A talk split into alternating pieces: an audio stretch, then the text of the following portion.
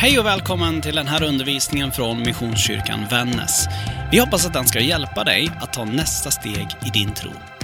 Är du intresserad av mer från oss eller vill kontakta oss så hittar du allt det du behöver på www.missionskyrkanvannas.se eller på de vanligaste sociala plattformarna. Välkommen hem! Långfredagen är på något vis själva epicentrumet för människans tillkortakommanden. På något vis när vi läser texterna och kanske blir det som allra tydligast i år då vi följer Johannes genom påsken och hans berättelse så blir det väldigt, väldigt tydligt med människans misslyckande. Med det fullkomliga tillkortakommandet. Vi kan se det i, liksom, i allt som rör den här berättelsen. Men några tre korta exempel. Att man såg ett större värde i den klädnad som Jesus hade, som var vävd i ett stycke. Den kan vi inte skära upp. Men människan som vi sätter på korset, det kan vi skära upp. Vi kan också slå sönder de andra som fortfarande lever. För uppenbarligen så gick ju också de religiösa reglerna kring sabbaten. Det var viktigare än några människors, på något deras egna värdighet inför döden.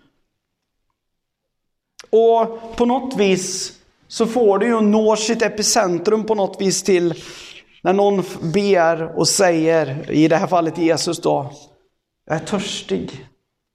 Och vad erbjuder man? Ja, ett surt vin. Ett vin som har surnat.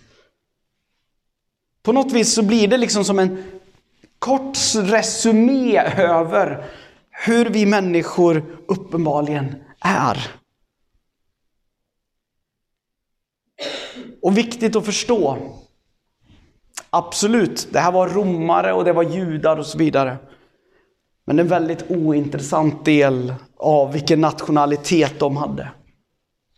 Det här är människor som är just människor. Det är du och jag. Det är vi som är sådana här. Det här är inte ett tecken på några svaga personligheter.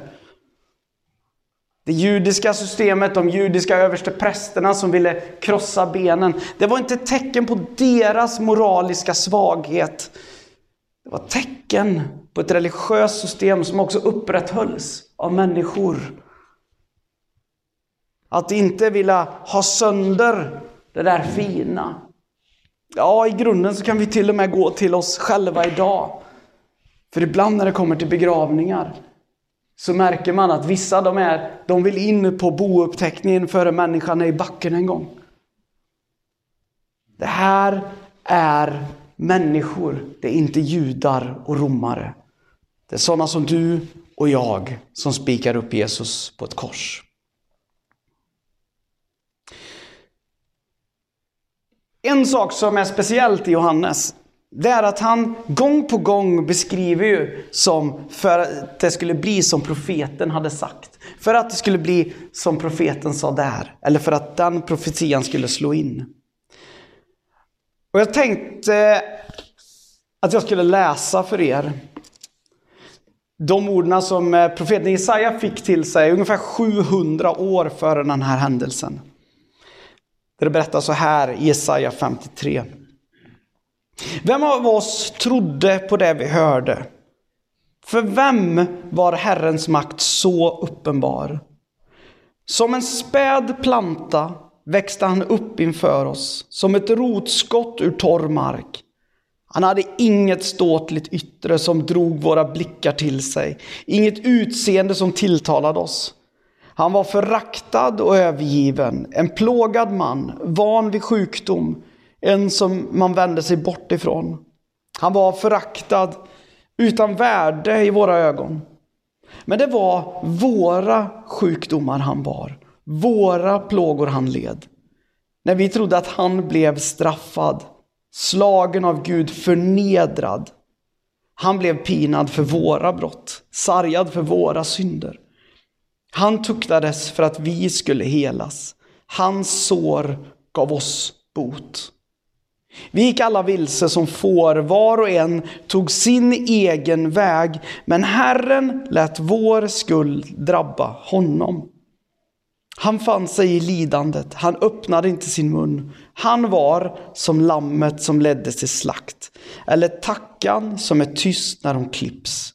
Han öppnade inte sin mun. Han blev fängslad och dömd och fördes bort. Men vem ägnade hans öde en tanke? Han blev utestängd från det levandes land, straffad för sitt folks brott. Han fick sin grav bland de gudlösa, fick vila bland ogärningsmän, fastän han aldrig gjort något orätt, aldrig tagit en lögn i sin mun.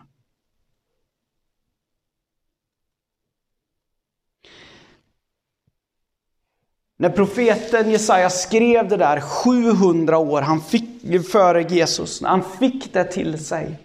Då var det inte, och det här är så viktigt att förstå, det var inte för att han skulle skriva ett manus. Det var inte för att på något vis få ner det här i texterna så att Jesus sen skulle kunna ta det, förstå, det här måste jag göra. Det var för att faktiskt berätta om vad som skulle hända. Jesaja, han fick se en bild av Gud, från Gud. Han visste precis vad det var som skulle ske. Du och jag, vi står egentligen i exakt samma tro. Vi står i, i samma gren. Enda stora skillnaden är att vi har facit. Vi vet vad som händer efteråt. Det som är det viktigaste. Och man kan fråga sig, jag pratade med några här innan, med långfredagen. Det är liksom lite utmanande. Vad säger man på en långfredag liksom för att inte avslöja vad som ska hända på påskdagen? Något som alla redan vet. Men kanske är det så att vikten av att fira en långfredag är att förstå varför. Varför behövde det här ske?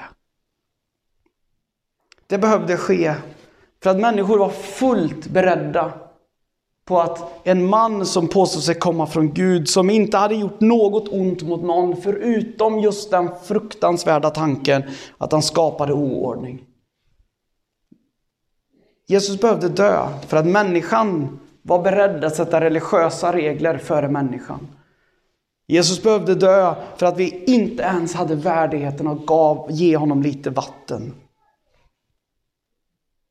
Jesus behövde dö för att människan valde en annan väg. Men framför allt så behövde också Jesus dö för alla de där sakerna som vi inte rår för. För nu har jag bara rört vid det som är synden. Synden är en del av Jesu död. Det är en del av det han tar. Men Jesaja talar lika mycket om någonting annat. Om två saker primärt. Det är det om våra plågor det andra är om våra sjukdom.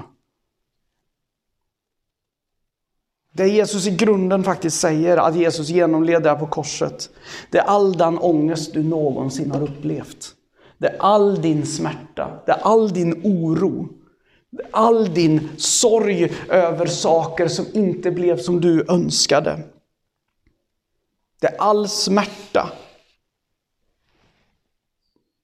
över de där som dog alldeles för tidigt.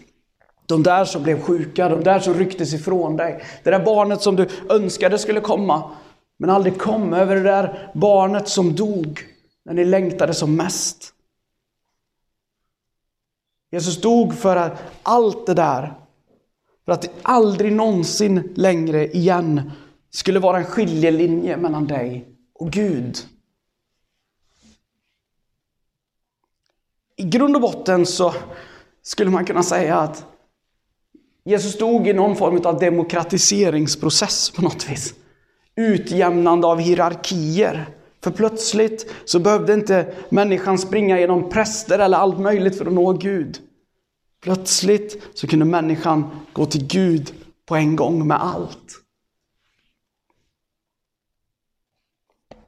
I eh, till församlingen i Rom så berättar, försöker Paulus förklara det här också. Och han säger så här, vad innebär nu det här? Om Gud är för oss, vem kan då vara emot oss? Han som inte skonade sin egen son utan utlämnade honom för att hjälpa oss alla.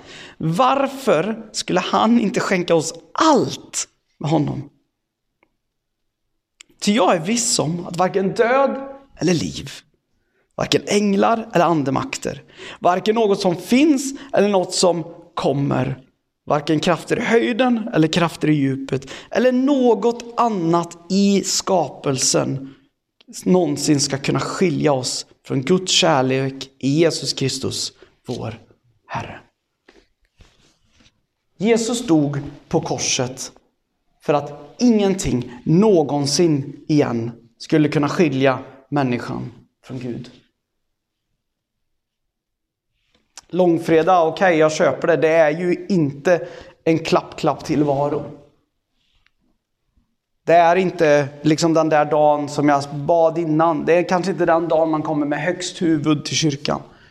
Det kanske inte är de där texterna som man allra, allra helst liksom önskar höra. Det är liksom inte texter om att liksom Tyggare kan ingen vara liksom.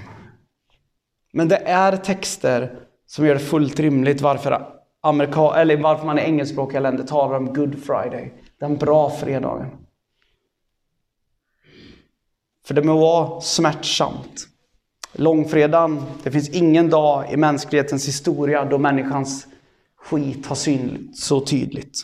Det finns ingen dag där människans mörker har varit så tydlig. Men det finns heller ingen annan dag i historien då människan också har blivit ren igen. Det finns ingen annan dag i historien där människan har blivit upprättad igen. Det finns ingen annan dag då vi för en gångs skull hittade en väg att bryta med det där som var det negativa av att vara människa. Frågan är, vågar vi liksom välja att leva i den erfarenheten? Faktiskt leva i långfredagen. Även andra dagar. Att våga leva i det där att inse att det finns sidor av mig som jag inte fullt ut har dött bort ifrån, som jag måste försöka dö bort ifrån, som inte gynnar mig, framförallt inte min omgivning.